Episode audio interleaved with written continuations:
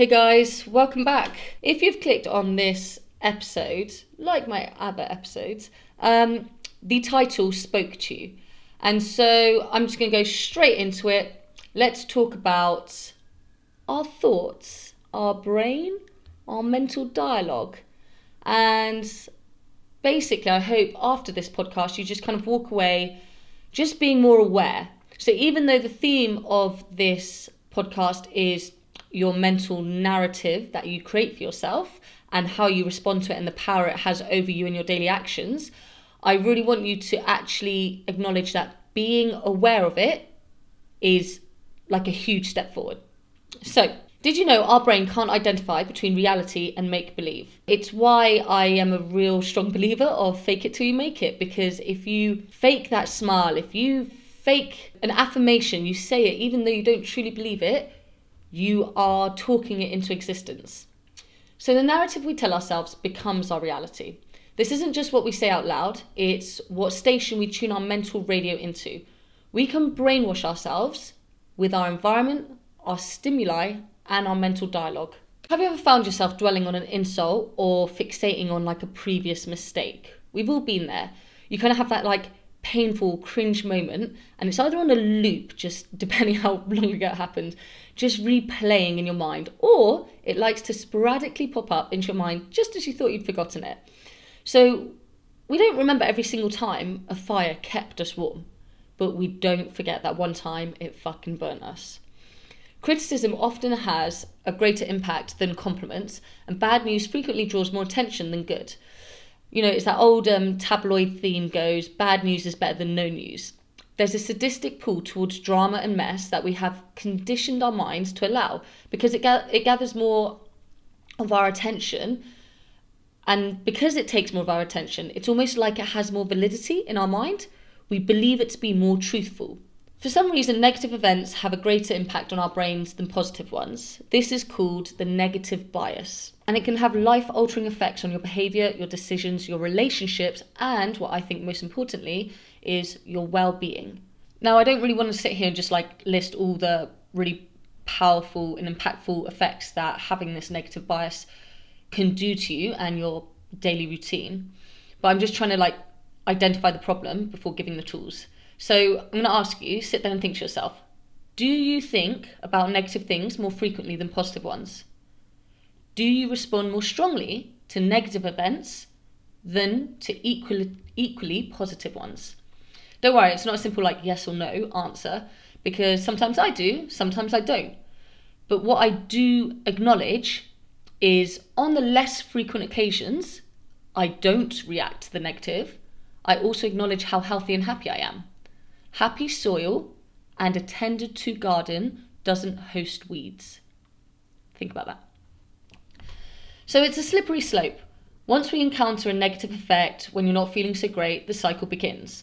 This bias towards a negative results in you paying more attention to the bad things that happened around you. Not only do you let it live rent free in your head, you then, something I identified last year and have been practicing detaching from, you then conform to the confirmation bias. You fall victim to this. Now, I personally had my mind blown with this one. Never heard it before, but now I question everything I do because of it. We can convince ourselves so much that something is true. We all had that mate, that one mate who knew her boyfriend was cheating, you know? And you'd be there like, yeah, but how do you know? And she'd be like, I just know. And this, we're not talking about, you know, womanly senses. I'm saying just that bitch who was just so sure because of her paranoia. You say, Do you have any evidence? No, I just know. Now, as a result of this, every action, every off sentence, every back turned in bed confirmed her belief that he was cheating, even if he wasn't. So it's kind of like law of attraction. If you see something in your mind's eye enough, you will notice it all around you. Same applies to, you know, what people think of you. You know, I've been there before where I know someone or someone has done something shady towards me. The narrative I've created in my mind has, you know, portrayed them as such a villain that every action that they do, I'm like, I'm so convinced, yep, yeah, they were doing that to spite me. They were doing that targeting me. You know, and like I'm going to go on to, what you don't realize is people spend so much less time thinking about you than you think. But that is confirmation bias. And actually, the definition, when you literally just type it into Google, is the tendency to process information by looking for or interpreting information that is consistent with one's existing beliefs. When you believe something so much, your vision attracts everything that confirms that belief. We can have such a negative narrative playing in our mind that it becomes all that we see. Not to beat a dead horse here, but it's why I preach the importance of affirmations so much. Unfortunately, though, through the impact that these trigger moments have on us, they result in influencing the decisions we make. And this can play a role in your motivation to pursue a goal. Now, personally, I actually don't think all negative bias is bad. Hear me out. There's a belief I, there's a belief I have that I've never been, touchwood, in any serious life-threatening danger more specifically attacked, mugged, or kidnapped, because I'm so paranoid. I was raised watching murder documentaries, okay? I know that's so dreadful, but I was. It's why I'm the most scared person there is, especially with the dark. But I instinctively instinctively have a bizarre set of go-tos that flash to my mind the second I feel alerted. I, I'm not kidding. From if I'm walking home and it's slightly dark, I'll hold my keys a certain way in my hand, ready to like lash out. If I'm listening to music and all of a sudden, like my survival instincts just feel slightly alerted, this could be in pure daylight.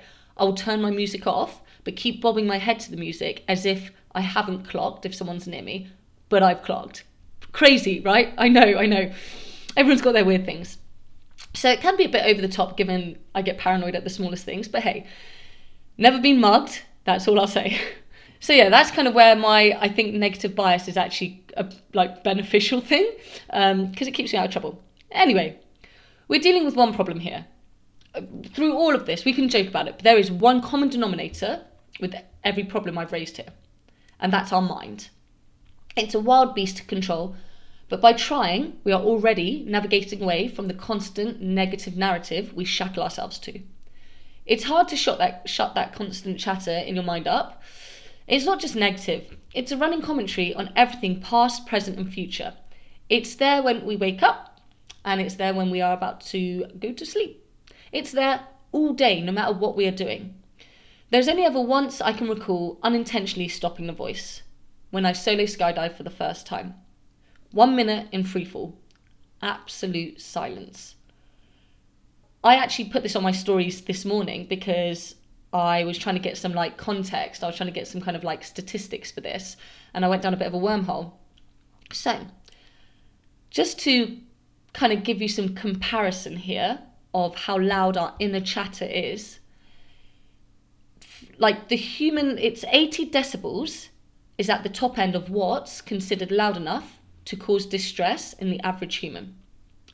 The noise, free falling before you open your parachute, um, at 120 kilometers when you skydive can go up to 100 decibels.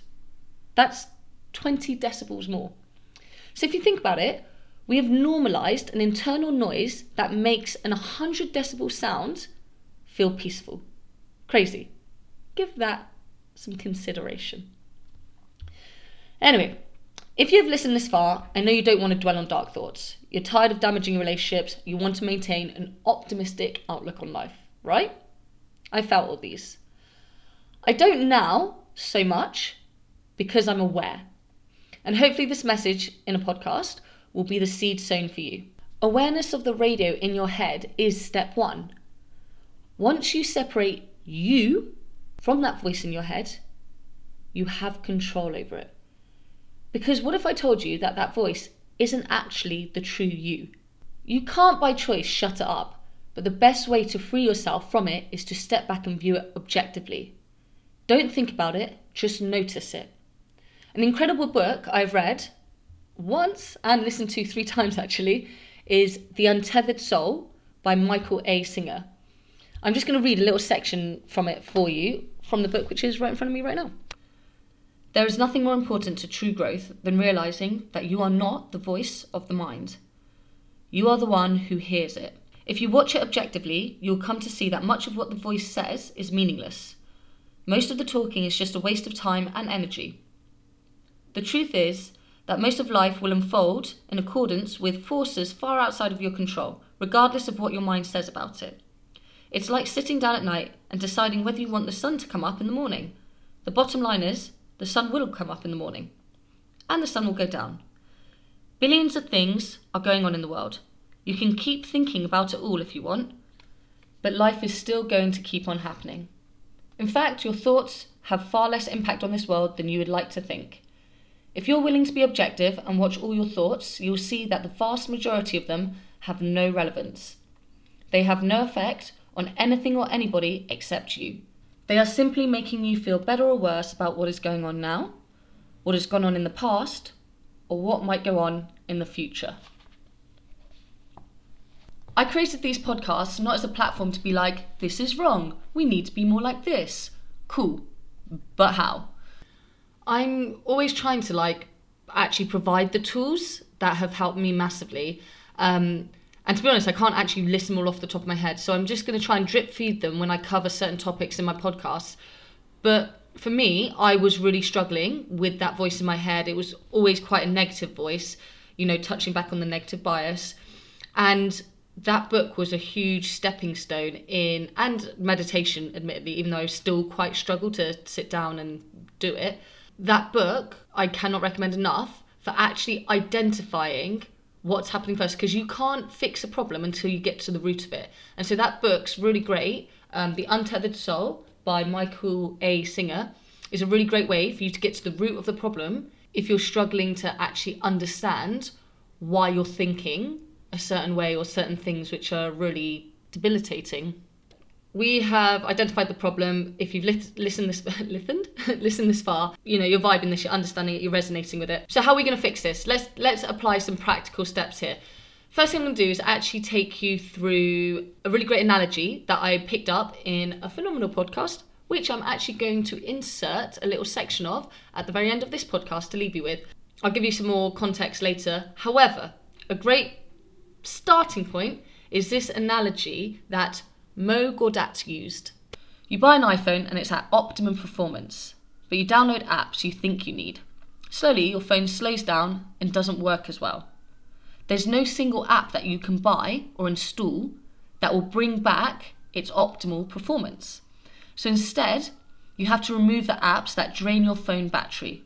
You have to hit reset. We can all relate to that analogy because we all experience that. So now apply that to life. Instead of finding reasons to be happy, look for the reasons that make you unhappy and remove them. Okay, we need to reset. Now that you've done that, let's move on to three actionable steps that you can start practicing in your daily life. You can start practicing side by side to that voice that you feel like is holding you back. Let's start training it for the better. One, reframe the negative situation so that you can see what you learned and how it can help you in the future. Let go of what it has done in the past and use it to mold your future. Whatever that that narrative is that you keep replaying, that cringe moment, that painful moment, reframe it. Go back to it one more time and see it from a different perspective. What did it teach you? And I know that's, ah, I hate when people say that. What was the lesson learned? Because usually it's not until way later that you stop, reflect, and realize, oh fuck, that's what it taught me. Unfortunately, we're so caught up in being like butthurt about it that we we poison our mind, our vision, with actually seeing the lesson in it. So try and do that because you will relieve yourself of the pain once you see it from a different perspective. I don't want to go into too much detail, but we're talking about putting yourself in someone else's shoes, having some compassion as to understanding why maybe someone treated you that way, why did someone make you feel that way. But also look at it from a different perspective of what in that person's behavior did it reflect in you? What unhealed wound have they exposed? Because, and it sounds so, so, you know, Gandhi, but see it as a blessing when something causes friction within you because it is revealing a part of you that you need to heal. And, and it's so annoying and it's so frustrating. I say it like I know it, but it's, you know, I, I deal with this daily myself. Frankly, it is fucking annoying sometimes because then you just get caught in this thing where your natural behavioral pattern is to be pissed off at someone, but then you just sit there being like, what is it about me that's unhealed that I need to look further into and do some developing and inner work on? It's tiring. But genuinely, you it's tiring at first, but you relieve yourself of years of just being anchored to a negative scenario in your mind, which you're only in time going to make worse. Step two, establish new patterns. When you catch yourself deep in a negative cycle, one of those moments where you're like, you catch yourself and you're like, have I been sitting here for a minute or like an hour? You know? You say to that voice, stop. And I know that sounds like a bit of wet advice, but I genuinely catch myself stopping and genuinely I say out loud, not today, Satan. and it's funny because I put my hand up as in like, you know, to a disobedient child, and I'm like, no, not today. Any time that I catch my mind starting that spiral, starting that negative spiral, that negative bias, look for any other activity, any kind of distracting but uplifting activity to pull yourself out of that negative mindset. And I know that's super easy to say, but if you're replaying a negative past memory or outcome, consciously try to redirect your attention elsewhere. Play a song, get moving, call someone, or, as a personal go to for me, I put on a podcast so that my mental radio station is tuned into a better channel. Also, when I say establish new patterns, one thing, like, I don't know if this is maybe the best example, but it's an example that happened to me. I had a song that really reminded me of my ex, and it wasn't like a love song, it was actually a super, um, fuck. All right, I'm going to pause this. I need to find the song. Three, two, one, and we're back. So, Sigma, Nobody to Love. Oh, wait for it, wait for it.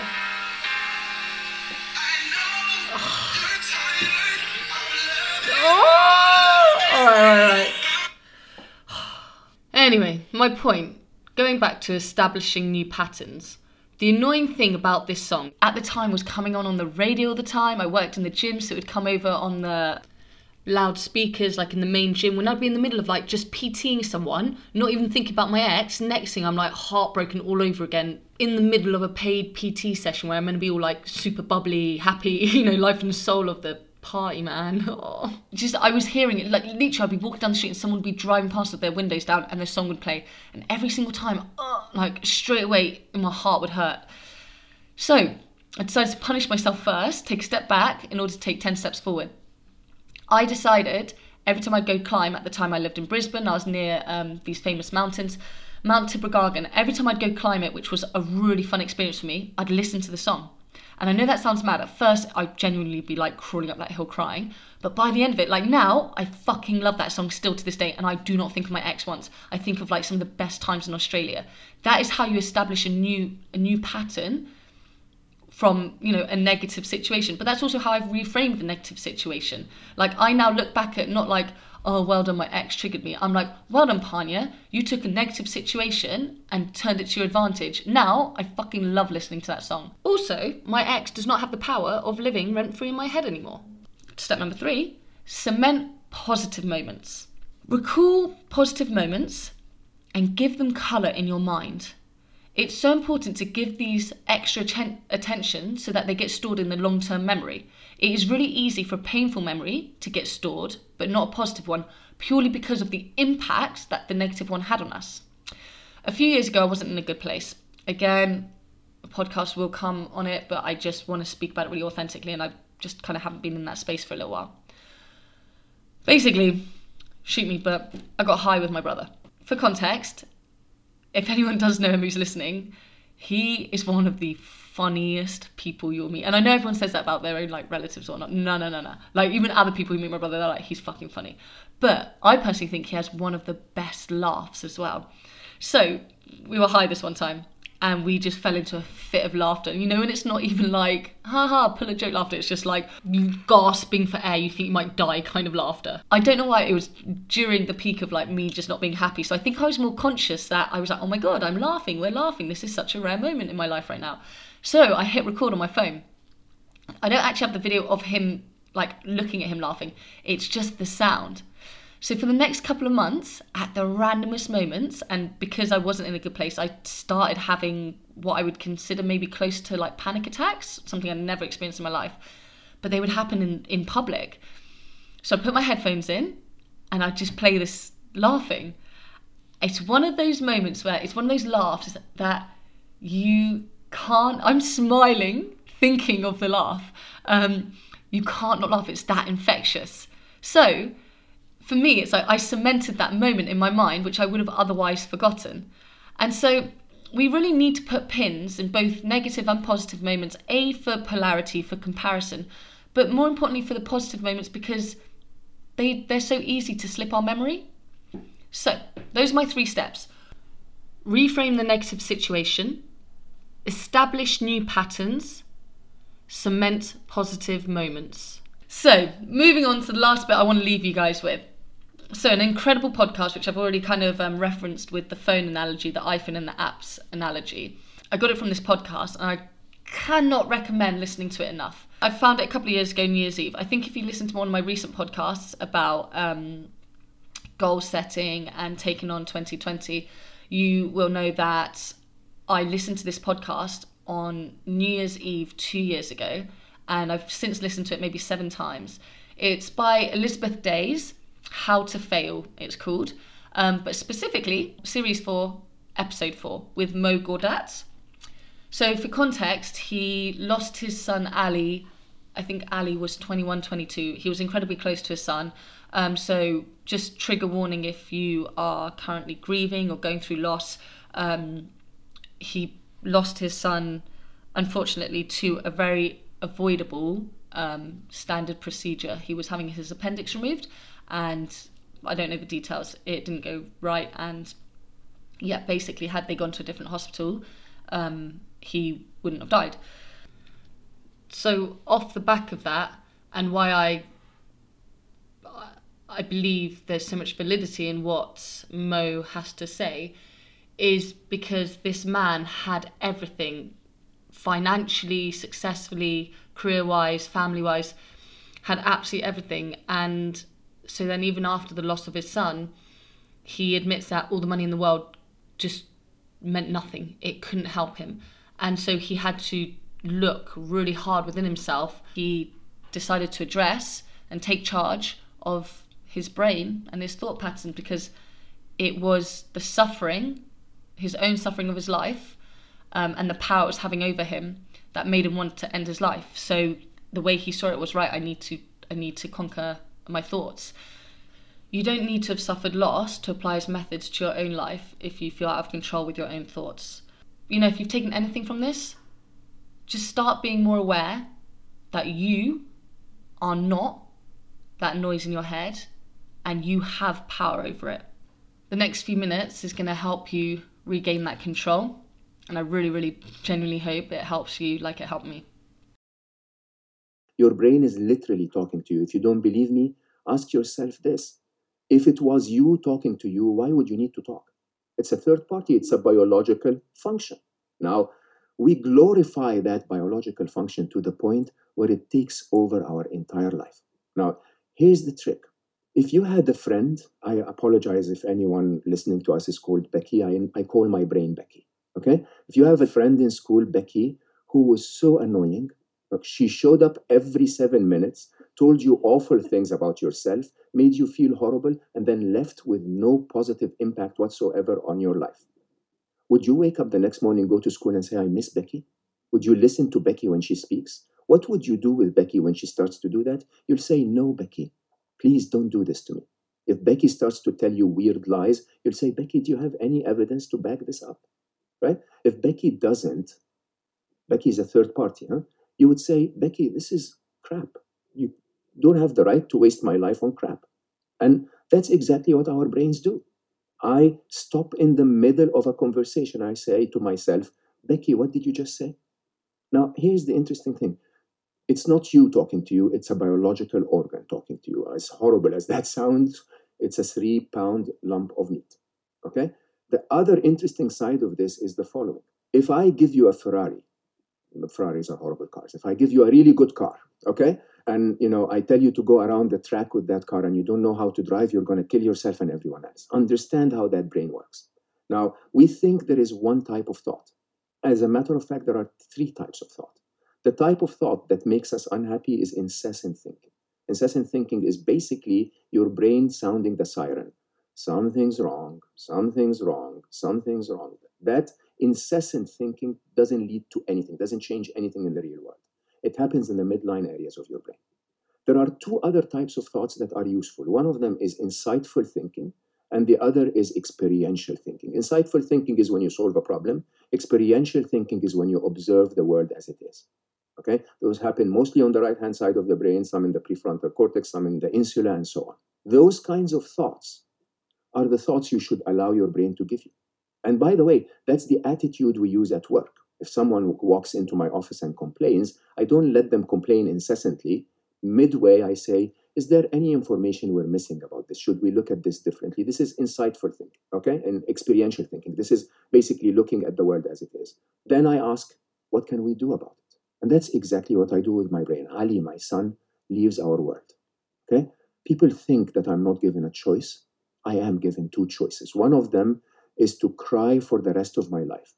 And then 27 years later, when I'm on my deathbed, Ali will still not be there. Is that a wise choice? The other is to do something about it. That doesn't bring him back. Huh? Nothing's going to bring him back. It's the truth. He left, right? But what I can do is I at least can make my life a little better and his life and the life of a billion people a little better than the, than the day he left. Isn't that a better way of doing it? Now, of course, I feel pain. I miss him tremendously. But pain doesn't dictate how my brain tortures me. Pain is different than suffering. Pain is I remember him, I feel that I miss him. Suffering is my brain telling me you should have driven him to another hospital. And my brain did, by the way. Okay? I allow my brain only two types of thought. One is useful thinking, and the other is joyful thinking. Anything else, I say, Becky, stop, behave. Useful thinking. If my brain tells me you should have driven him to another hospital, I basically say to my brain, I cannot do this right now. Do you have something you want to tell me that I can do? I wish I could, but I cannot. Give me a useful thought. So my brain says, why don't we write the happiness model we learned with him, share it with 10 million people was the original target? Hmm? and make 10 million people remember him and love him and send him a happy wish, that would be a good way to honor him. Great. That's a great idea, brain. Thank you. That's how we should think. Right? Or a joyful thought. Until today, I promise you, three to four times a week, I wake up in the morning or I go to bed at night, and the only thought that comes to my head is Ali died. He's part of my heart. It's just, I feel that part of me is missing. Right? I answer in a very simple way and I say, Yes, brain, but Ali also lived. Do you understand that? Ali died is a horribly painful thought. Ali lived is the same thought, but it's a beautiful thought. It's 21 years of joy, of wisdom, of learning, of insightful discoveries, of memories of him taking care of Aya, taking care of me, taking care of his mother, that I wouldn't replace for anything. Honestly, even if you tell me will take away your pain for losing your son, I wouldn't say, no, no, no, hold on. I want him. I want the 21 years. Don't lie to me, Bray. Don't lie to me. But think about those. Because when I say Ali lived, I start to get memories that are all happy, all joyful, all things that we did together. That's me being the boss. That's me telling my brain to take charge so that if there is something we can do, we do it. If there isn't, then don't torture me because there is no point to torture me if there is nothing I can do about it.